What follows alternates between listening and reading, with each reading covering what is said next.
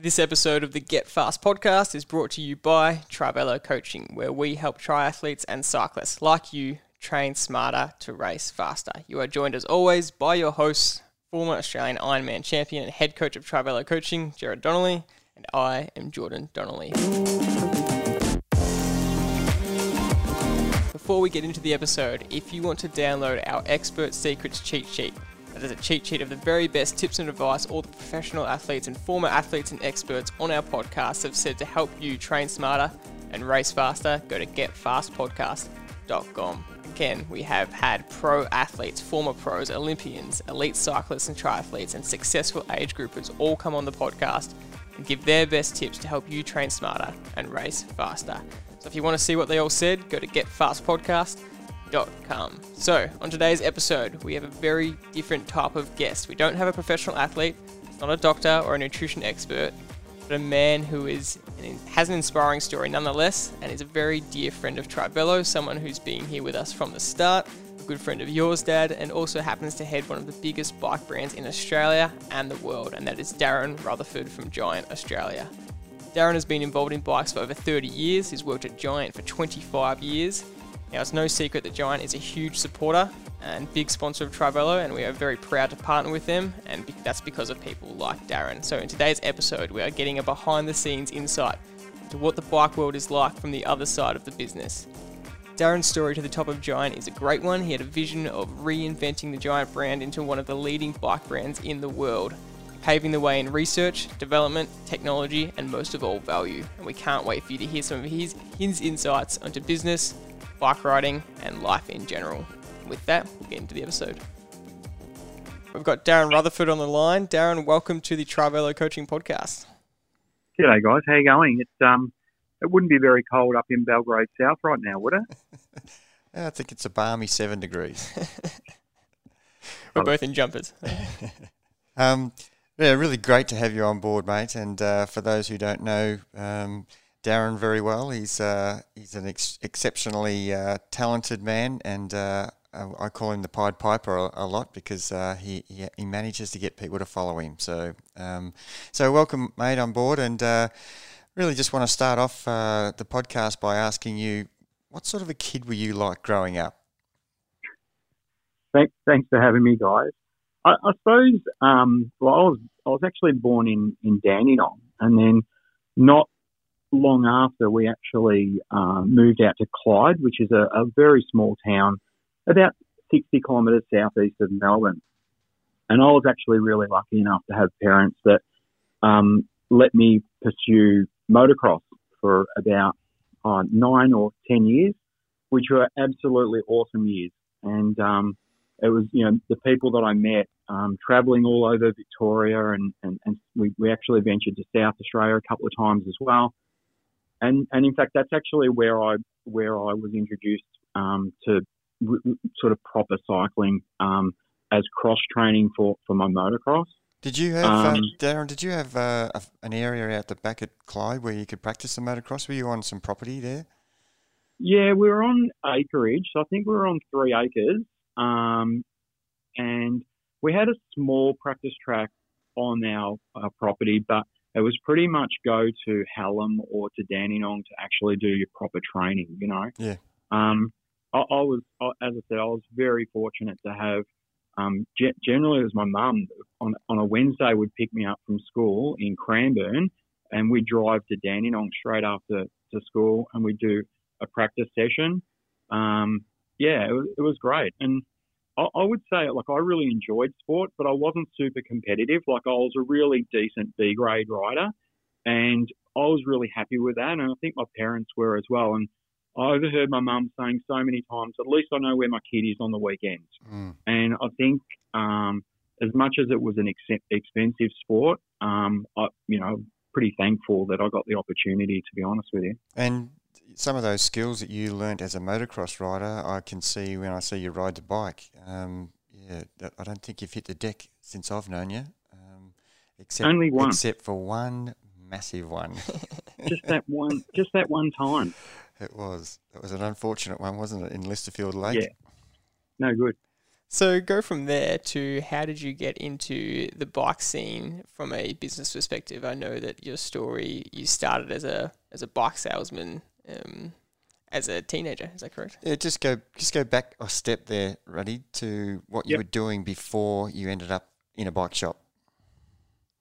Sure. So um, I suppose um, if, if I look at if I look at my first my first job in the industry was um, with Bicycle Superstore in Dandenong, and and it was such an amazing bike shop. Um, b- back there, there weren't as many bike shops as there are now, so um, it was really a true destination store. Um, it would the, it would capture consumers from all over, like probably all the way down the peninsula, down out past Pakenham, but also um, eastern suburbs like Nunawading, etc., and draw draw people out from virtually the city as well.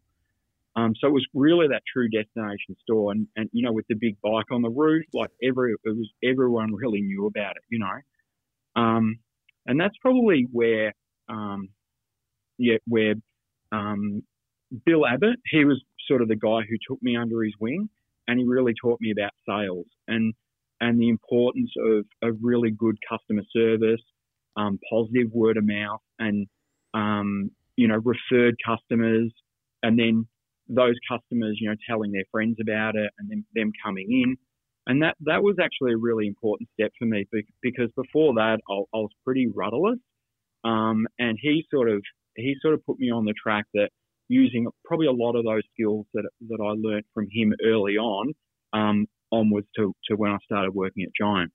Okay, so basically, the feel good experience is something you've continued as a trait all through your business career, which is something that's really been a standout to me. And that was learnt really early on from Bill, wasn't it? Oh, um, absolutely. I think um, I think one of the things that, that he that he used to push with us is, you know, that really good customer experience. People want to come back, uh, and then they they'll ref, they'll tell their friends about it because everyone loves to to to to air their knowledge, you know, and say, hey, I know this guy at the bike shop, or I know this. this. And we were really early adopters to, you know, bike shop um, rides, um, you know, weekend loops with our customers. Um, you know, the, the range that they had at that store was amazing at the time. Um, and, and yeah, I think they were really the, the first ones to, to, to step up that professionalism. Were you straight away out on the store floor, or how did how did that all pan out? How did you So- end up? So no, so a friend of mine actually worked at the bike store, and he said to come along and, and help build some bikes in, in my spare time, which I did. And I was absolutely hopeless at it. I was just really bad. And um and Bill said to me, look, we've we've got a Fox FM sale on Saturday. Um, we're light with a couple of salespeople. Can you can you come downstairs and help us? And I was really reluctant to because I was I was pretty shy. Um, but it didn't take me long to re- work out, hey, this is actually, this is my forte. Like, this is something that I really enjoy. Um, it didn't matter if I was selling a kid's bike or, or talking to someone about mountain bikes or, or road. I, I really loved, I just loved it and I picked it up straight away. And uh, so, yeah, that, that's probably how it all started. Awesome. So where did you go from there? What was your next step? So pretty much from from Bicycle Superstore, uh, Giant Giant had only pretty much started a couple of years before that, and um, I had some good connections at connections at Giant. Um, they they approached me about um, coming and joining their team, which is I was the third staff member, Mm. and um, and I, I started with them. I'd been at Superstore four years, What, and, what year um, is this, Ruddy? uh, 1994. Yep. And then yeah, I, that's when I started at um, at Giant, which was we're just pretty much straight off. The, I mean, I, I pretty much left Superstore, and then it was a couple of weeks later. You know, had a little break, and a couple of weeks later started at Giant. We were in Moorabbin at that stage. And what was your role? What was the role you were offered from, from Um, Giant? customer service. So so we were relatively small at that stage. It was about mm, 12 to 15 models in our range.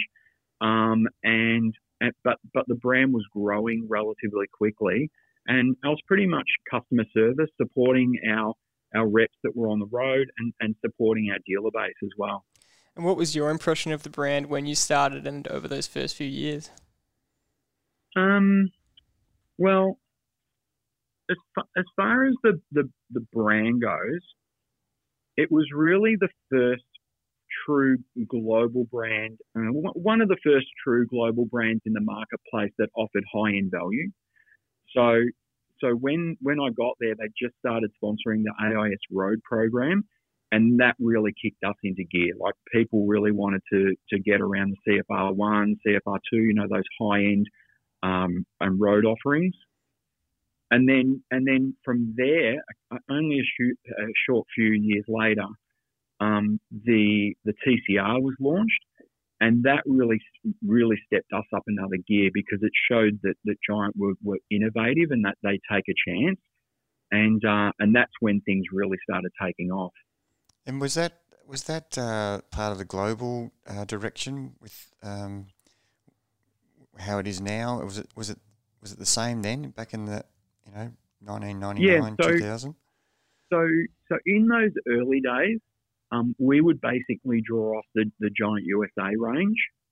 Um, and, and then if we fast forward a few years, um, Taiwan then allowed us to make some uh, modifications to the, the USA range, which was really good because there are subtle differences with um, consumer needs between the, the American and the Australian market.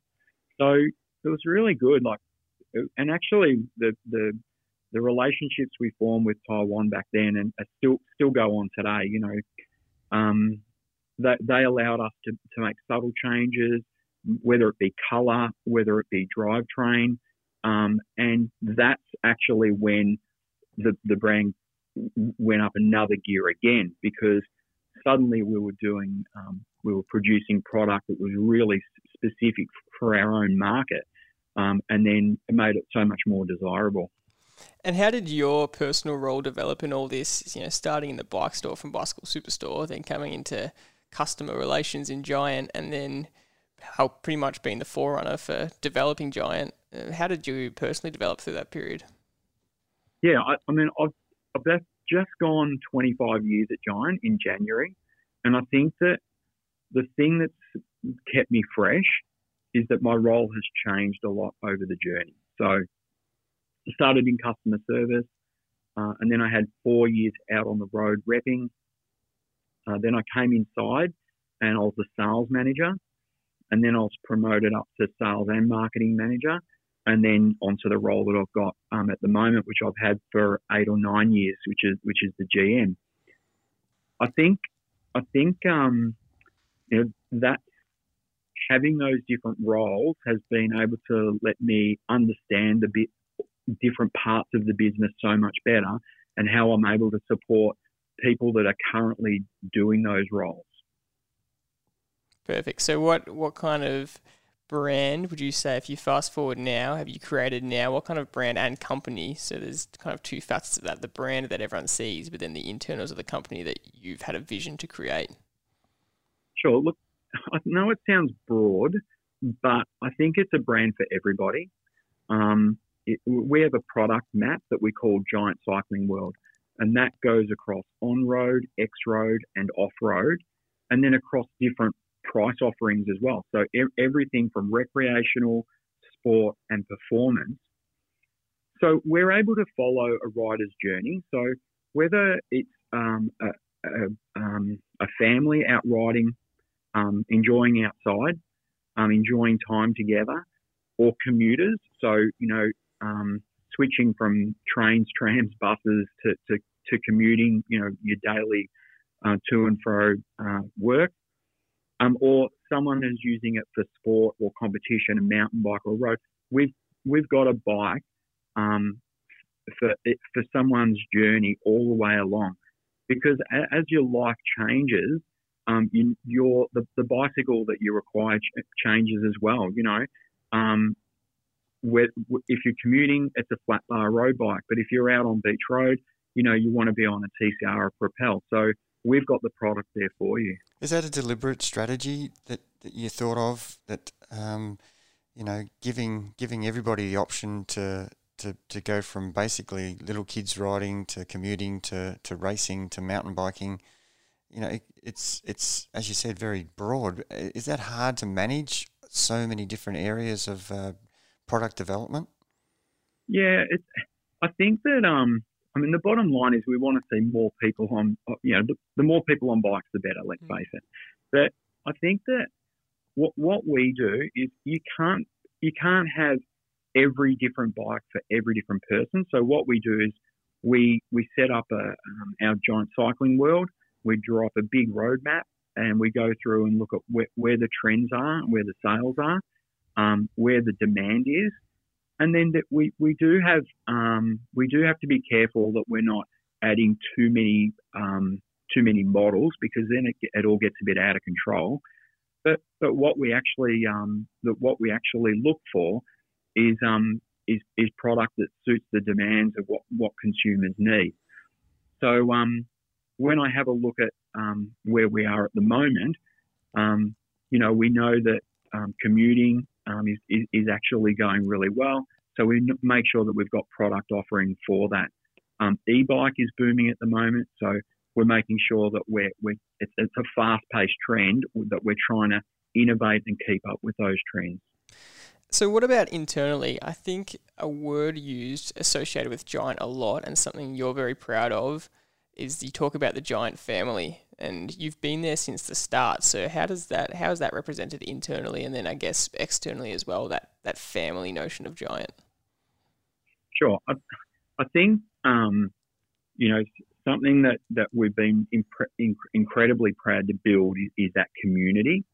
Um, it takes a really long time um, to, to, build that, and, and sure, people people come and go, but it's really hard to imitate um, that true um, family feel. Now, you know, we, we set that up from, from Giant Australia, from the wholesale arm, setting a, a really positive culture.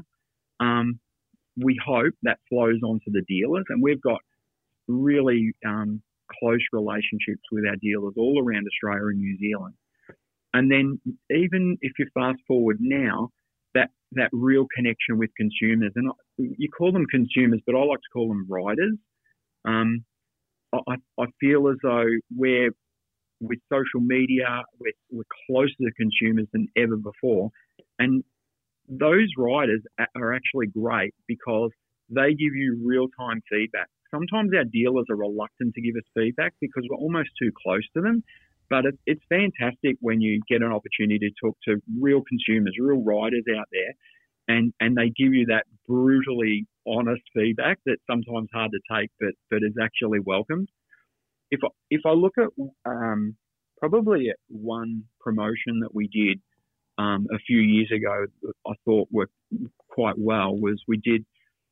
There's a lot of a lot of TV advertising around the Tour de France, and we felt that it was white noise. So it was basically people saying, "We've got the best bike, we've got the lightest bike, we've got the stiffest bike." So we took a different approach and we did a campaign called Real Riders. Um, we partnered with Leo Burnett and um, basically um, we put it out there and said, um, you know, yep, we sponsor the world's greatest athletes, but we want to sponsor real riders as well. And then it was your opportunity to jump online, fill out a form on why we should sponsor you. And we got seven, just over 7,000 applicants. And then what we did is we had had to shortlist it, was which was really difficult, and we had 30 winners. And um, and basically we go through and tried to make sure it was fair, that we spread it all around Australia. But the, the, the interesting thing was that we ended up giving away 42 bikes in the end because we we would ring people and and you know that we'd say, hey, you're a winner, and and they're like, oh, awesome, my son's going to be so stoked. I don't know if you know though, but he's a twin, and we're like, oh, well, we better give away, we better give a second bike there, otherwise it's not fair. And then it was also really hard to to stop because there were a short list of people that were going to miss out that just really truly deserved to to, to win. So we expend, expanded that out. And a lot of the relationships, you know, from that real riders, we're actually still connected with those consumers or riders mm. today, which is something that I'm really proud of. Yeah, that is a big part of Giant is not just you know professional athlete sponsorship, but sponsorship, sponsoring the age groups as well. What is what's your position and Giant's position and philosophy on sponsorship from that regard? Yeah, it's it's an interesting question because um, you know, obviously at a global level, we have um, we always have a world tour team. So at the moment, it's um, CCC, and and I think that's really important for our brand because you know we we want consumers to see that our product is is test, tested by the toughest in the toughest conditions. Mm-hmm. But I think that the local sponsorship is is really good as well because it gives us a personality. Um, but but we also um, have people out in in the community that are like, you know, they're although they're ambassadors, but they're like salespeople for us out um, in the community. Um, and, and, that's that's been a, a, really good program that we've had now for maybe 12, 13, 14, 15 years. Um, and and and again, we've we've grown some amazing relationships with with those people, and and I look at um, at sponsorship. And, and I think sponsoring the pros is great, but sometimes the pros are uh, inaccessible. So you go to a race and the pros have got to put their feet up and um, they're, you know, they're probably not out um, talking to consumers or, or they're not at the expo booths. Whereas a lot of the age groupers, they're, they're out and about and they're, they're, they're soaking up the vibes and, um, and they're, they're at expo booths and they're talking to people. And I think that um, they're in coaching groups and they're in training groups. And if they're having a good experience with our product, well, they're telling their friends and then they're leveraging those friends to go in and, and purchase Giant. Well, um, it seems like there's almost two things happening here, isn't it? You wanna you wanna give the world the impression that the bike product is world class and you know, examples would be Tom Dumoulin. He wins the time trial at the world title, and yet you still want to have the age grouper um, understanding that he's on a really good product, but but enjoying the product as well. There's, there's two. There seems to be two things happening, doesn't there? Yeah, for sure, absolutely. So, if you look back on um, your career with Giants so far, with everything you've just said in mind, what we want to do on this podcast is we've interviewed a range of professional athletes, former athletes, even age groupers as well, and we're just trying to get inside the mind of how they've been successful in their field. So, how do you think you've been successful? I think, uh, like we said before, you know, you really you really promote the giant family and community, um, and one of your strengths is, like Dad said at the start, is being the Pied Piper and getting people to follow your vision and getting a team working working together on a vision. So, what is what is your how do you how do you make this happen? How do you make that strength of yours happen? Um, and I guess be successful yeah. in your field. Sure, like in business, um, it's it's all about form, forming a team um, that have their own unique strengths. So um, I, I, look, um, and it's it's how we get the best out of each of those people who are all very different, but can work seamlessly together. So, so for me, it's it's more important than ever to bring those different personality types together. So whether that be product or marketing, um, your sales team, finance, it, it all has to work um, closely aligned for for the benefit of the business. Um, if, if I were to give an example, like any any um, launch of a new product, um, you know, first of all, you've got the product, but then we've got to plan how we're going to tell people about it. Um, and then we have to you know, give the information to our sales team so that they are they know what's going on. But then also we've got to have accurate forecasting so that there's that you know a supply demand challenge.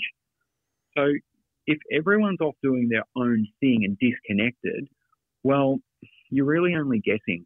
So so my opinion is that you bring these different um, these different um, you know, parts of our business together, um, get them working really closely together, and then the sky's the limit.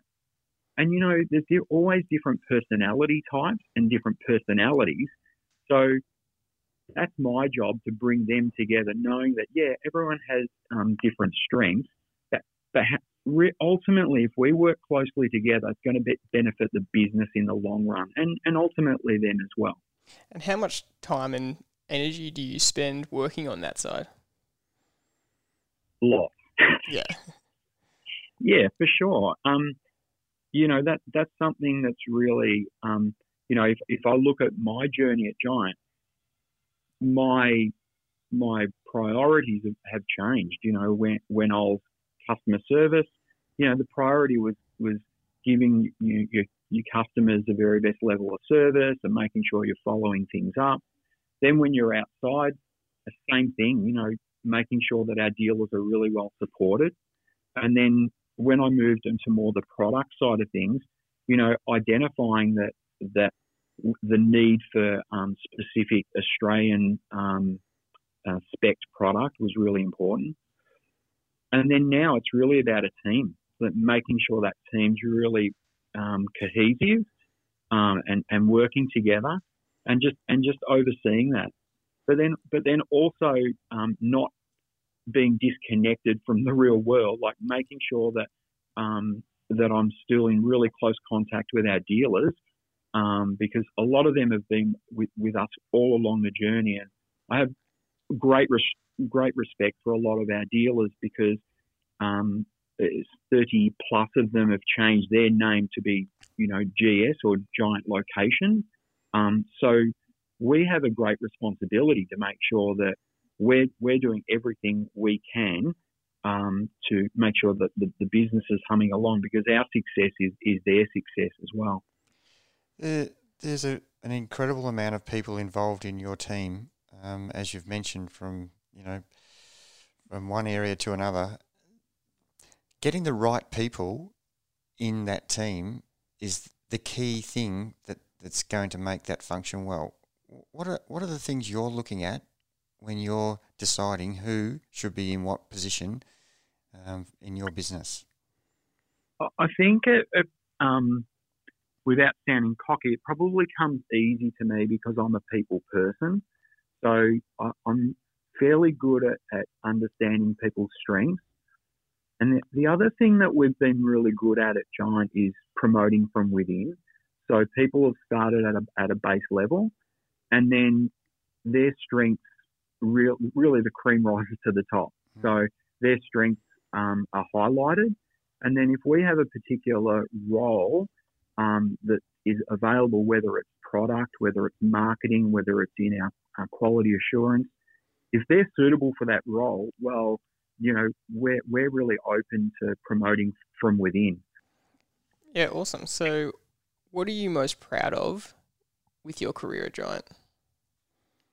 Mm, could be one. Um, what am I most proud of? Um, gee, that's a hard one. Um, I'd say, I'd say that, um, I'd say that the, the thing I'm most proud of is probably um, the people that are coming through um, behind me or beside me. Um, you know that young, that next generation that's coming through.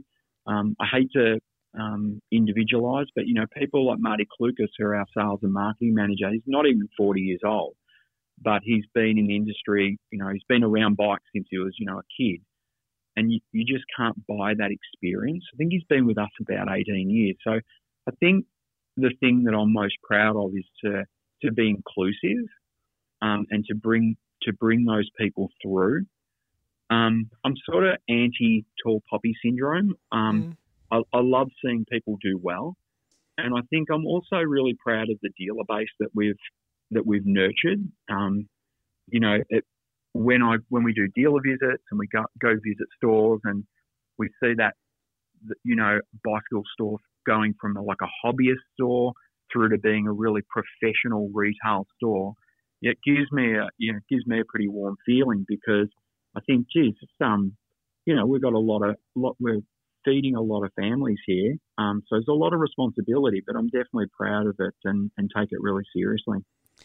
With you putting so much work into it over such a long period of time, over 25 years, is one of the key things that you're trying to achieve is to get people into positions where if if you're no longer uh, running the ship, there's there's really strong quality people who can continue your vision uh, into the future. So the succession plan you're creating with inclusiveness of, of understanding how the whole model works, is that something that's really important to you? Yeah, well, um, the, the original, um, our original GM, Graham West, he always told me, you know, when, when you employ someone, you know, you've got to employ someone who has, you know, um, strength, you know, strengths that, that are, are different to yours um, and someone who's really who's who's really ambitious and, and, wants to do the right thing by the company, and and that's what we've always done because they're, they're the people that get things done, and you don't have to micromanage those people. You can you can give them some direction and then let them go with it, uh, let them go for it, you know. And I'm I'm really old school. Like I've, I've still got a I've still got a diary um, that I, I write things down in and highlight when they're done. Um, and, and to be honest with you, um, you know, the, that crew that's coming through now, um, they're so much, uh, they're so much more digital savvy than what I am. Believe me. Sounds like me with dad. yeah, exactly. I resemble that. yeah. So, on the flip side of the coin, what are some of the biggest challenges you've faced? Yeah. Um, challenges, I, I would say I would say time management because there's only so many hours in the day. So so I suppose echoing a little bit of what I said before is is you've only got a limited amount of time. So making sure you em- employ the right people in the right roles, um, so that it's not a babysitting service, um, and then then prioritizing what's important in the day. So making sure that that you're that you're meeting with different department heads, um, that you that you're still um, still in the real world. You know, talking to to dealers. Um, and I think that the the big thing um, from that is I'm always trying to stay present in what's happening in whatever particular meeting I'm in. So so you know, I'm I'm never a fan of one of those guys that's got their phone next to them and it's always lighting up and you know, and they're, they're only kind of like 70% in the room. I like to be that person who, if I'm meeting with you, I'm here, I'm in the room, I'm focused, mm.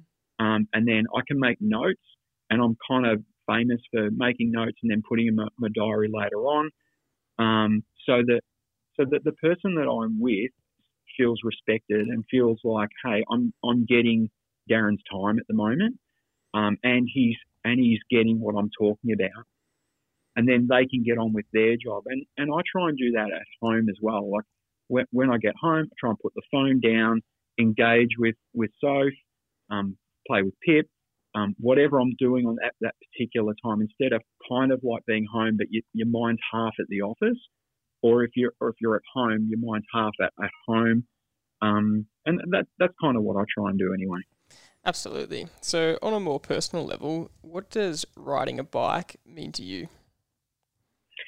What does riding a bike mean to me? Um, I think I think if you, you go back to a, a really early age, like let's go back, gulp, 49 years. Um, I think going back to a really early age, I think your bike is your first bike is your freedom machine. So it's like I was really fortunate that when I was growing up, that was the, the 80s and it was that BMX boom. Um, we had a lot of tracks around near where I lived, so it was that connection with your mates, um, and you know you had that those boundaries that you could you could go. Um, if I fast forward now, it's actually um, you know everyone has busy lives with their family or with their work, um, and and I look at it as my as pretty much my uh, fitness tool, um, but also mental health um, benefits as well. Because you know, if I look at our Saturday morning ride, it's a great workout, but it also keeps us really well connect, connected.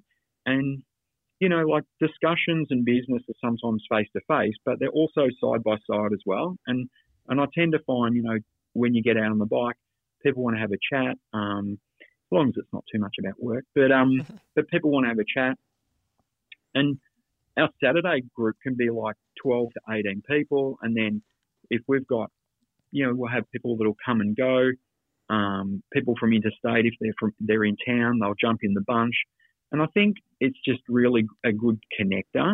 And I, and I find, you know, my I've got different rides that I do during the week, but that Saturday morning is like a great setup to my weekend. It's like you're up nice and early, have a coffee, um, stretch the legs, um, do a few turns in the bunch, and then it sets up your weekend, you know, fr- from there. I think, unfortunately, I, I used to really like golf, but I think I probably like the accessories more about golf and, and dressing up in yellow pants. But I think I also love that about bikes as well over the journey, just, um, you know, putting cool things on your bikes or the latest technology and um, like now wearing different kit um, and the, the progression with, you know, with trends and things like that. I think I really, I get into that pretty much as well. It's, uh, it's so true what you say about um, you know the bike means so much more than just riding it. It's uh, it's all the other interactions, and it's been a pretty tough period, as we all know, right at this particular time. Have you? Yeah. Has, it, has it impacted you? Have you felt the the lack of socialisation on the Saturday ride? Has that affected your state of mind, and how, how have you coped yeah. with that?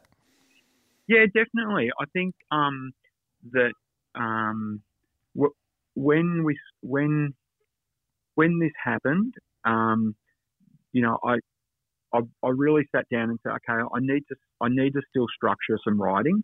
So I I have a watt bike at home, so I jump on that a couple of times a week. But it's really just a, a half an hour um, stretch of the legs, and then on the weekend I'll do a ride where I'll I'll ride to a coffee, coffee shop um, on say the Saturday morning, and then Sunday morning I've actually been chucking the, the headphones in and jumping on a bike path and doing a big sort of 90 minute loop, um, which I've really enjoyed actually. And sort of above and beyond that, I, uh, just a little mental health ride where when I'm leaving the office every day, I'll, I'll head home. Um, I'll just jump on my mountain bike. Um, it's got lights on the back and front, and I'll just do a little roll, maybe five to eight kilometres um, just along the beach path. And I feel that it's just at the moment with the pressure um, and, and, what's happening in, in, the community, it's a really great way just to wash the day off and then and say, okay, now let's hit a reset, organise some dinner, um, and, and, then and maybe watch a couple of bit of Netflix. It's uh, it's really great hearing um, the way you go about things, both as a personal uh, um, rider and as a as a business um, in uh, one of the biggest bike brands in the world, it, it the structure seems to come through to me loud and clear. You've got your strategies and and you put put that in in your structures of a daily, hourly, almost minute by minute. It's something that all the listeners who are really uh, faced with the same issues every day at work with trying to deal with their family, um, their, their work situation, and of course um, how how they can keep their health and fitness going. And and I think the lessons you've been telling us about um, how you've managed to do this and do it very successfully. Um, would, would structure be one of the key things that you think enabled you to, to fulfill a lot of your, your goals and ambitions? Yeah, definitely. But it's taken me a long time to, to get there because, you know, through different roles um, that I had at, at Giant, some, sometimes um, you know, it's hard to structure up because it's, it's, quite dynamic and things are changing all the time. Whereas probably now in my role, it is a lot more structured because, you know, we're, we're working sometimes 18 months, two years ahead of what's happening. Um, you know, our marketing programs and, and so on, we're working almost a calendar year in, in, advance, which is what, what you need to do. You need to be, you have, you have to be ahead of it and you need to be organized. So, so I think that's something that, that is super important.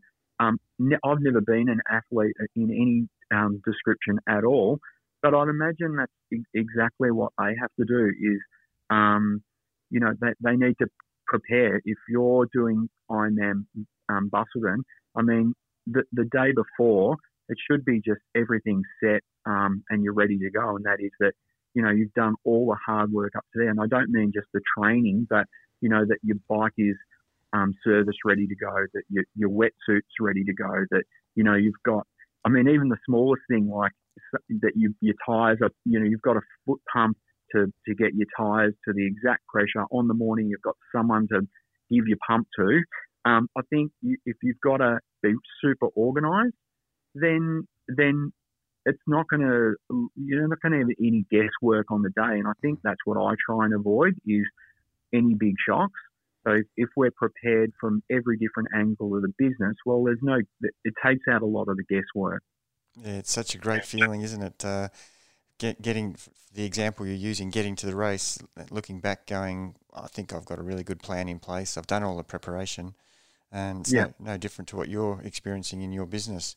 Is there anybody in particular who has been a role model to you that you've kind of looked up to and thought, far out, that guy's a real a real leader?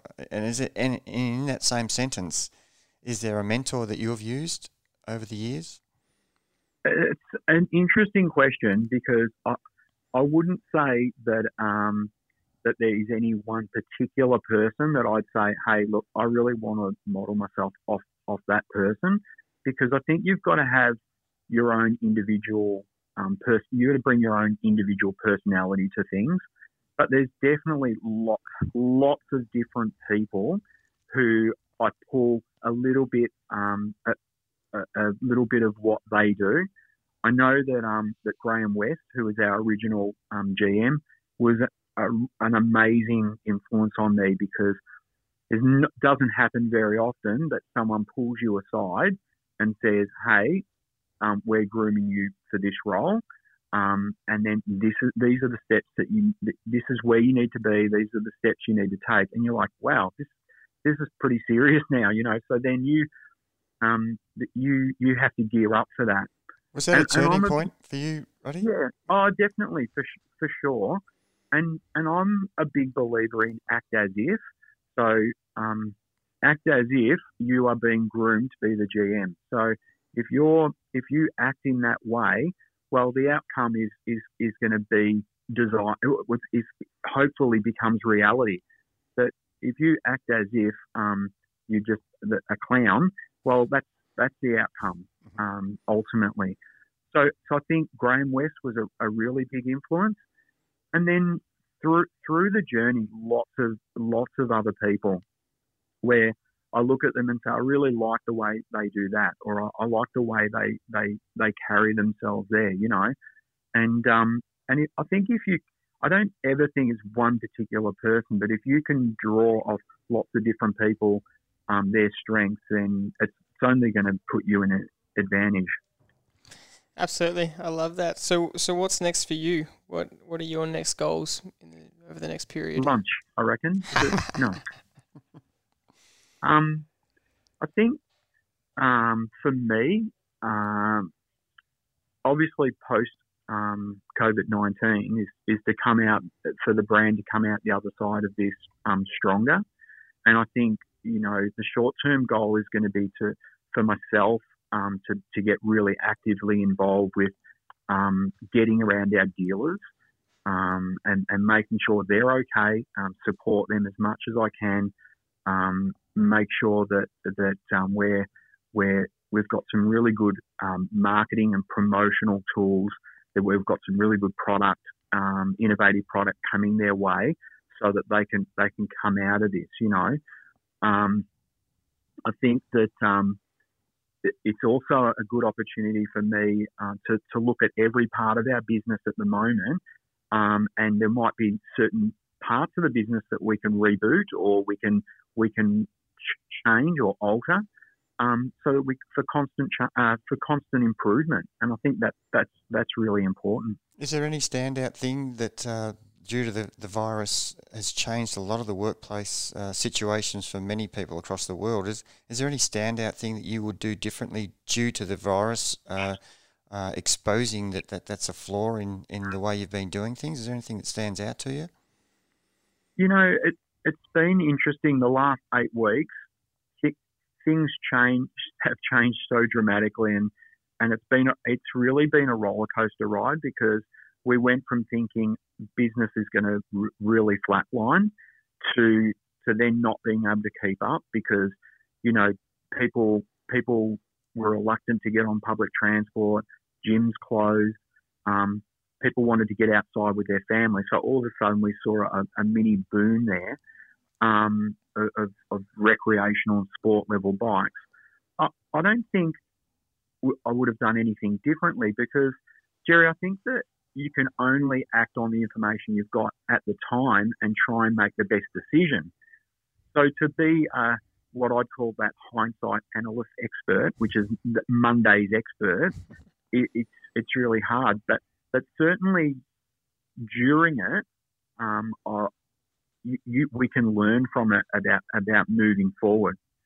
One of the one of the things that I really want to uh, work on as we come out of this is how do we change um, how do we change the the perception with the Australian public that instead of taking your car um, for a, a, six kilometre trip with your family to lunch or to soccer practice or footy or whatever it might be, how can, why couldn't that be on a bicycle? Because it seems like people are enjoying getting outside. Mm. Um, to me, um, how can you instead of getting the tram to work, ride a bicycle? And I think that there's there's two ways we can do that, and that is there's a really great a really great gateway product now, which is e-bikes. Mm. So the number one concern, concern with most com- commuters is, oh, you know, I don't want to get to work all sweaty. Um, I live in a hilly area. Um, so we can actually remove those and say, okay, well, here's an e-bike. Um, you can actually wear a suit on this bike, get to work sweat free, probably don't even need to have a shower. And I think if we can if we can get out there and sell the, the virtues on buying a better bike, um, maybe we can transition people, a, a, few more people out of cars and, and onto bicycles.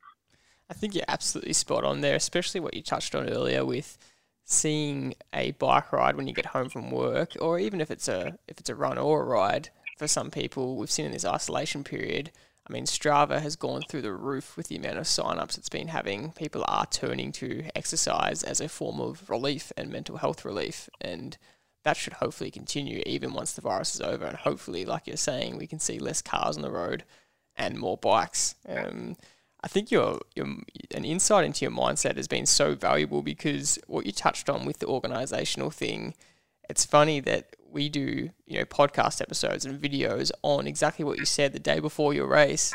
Why aren't you getting organized? You know, and it comes naturally to someone like you. That's just your mindset. But and you're saying, of course, you should have your bike serviced and all your gear laid out. But um, you know, Dad, for a lot of people, you're consistently reminding them that they have to do that because they're so focused on the race. Their their mindset just isn't there.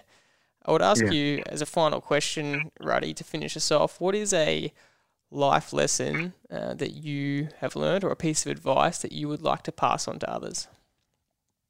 Um, interesting question. Um, well, I, I think I think that the what what I would say to, to people coming up, if if you if in business or even it has to to um, translate through to, to athletes as well, is do the extras. So I don't actually mean you don't have to be the first one into the office and you don't need to be the last one to leave. But but what I mean by that is, um, you know, look for opportunity.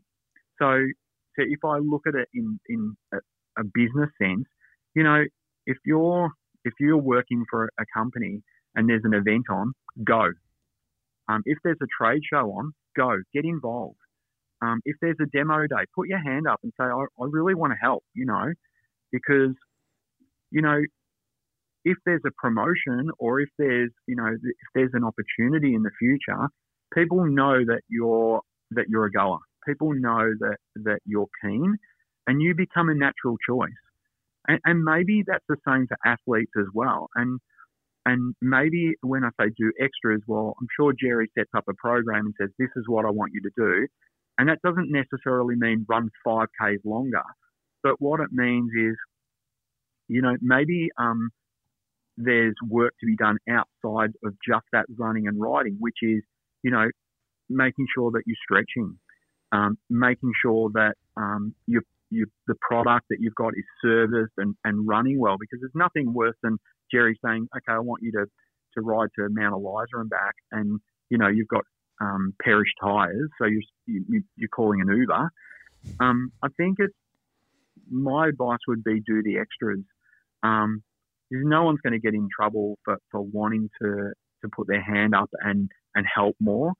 Um, you know, and I think sometimes people feel as though that they're that it, they, they'll get passed over or that no one notices. But what I can tell you is, um, you know, from from our business, we know the people doing the extras. Um, we know the people that are that are that are presenting, um, and because we think so long term, we identify them and say, "Hmm, I think he or she would be really good for that role in the future," because things change really quickly. Uh, unbelievably spot on there, and there's so many things you've just said in the last five minutes that uh, resonate um, not only with athletes but uh, you know for people in general, and um, uh, it's it's unbelievably uh, good value to hear how if we're talking about an athlete trying to do the extras is so so spot on. We we really encourage all of our guys, you know, just doing extra volume is is people sometimes think that's the way around it, but, but it's not. It's it's actually doing extra stuff that's quality rather than and, and specific to what your improvement's about, rather than you know spending another six hours on the bike just aimlessly riding. That that's not what we're about, and and you, you've hit the nail on the head with with that last summary. I think uh, so. Yeah. Cool.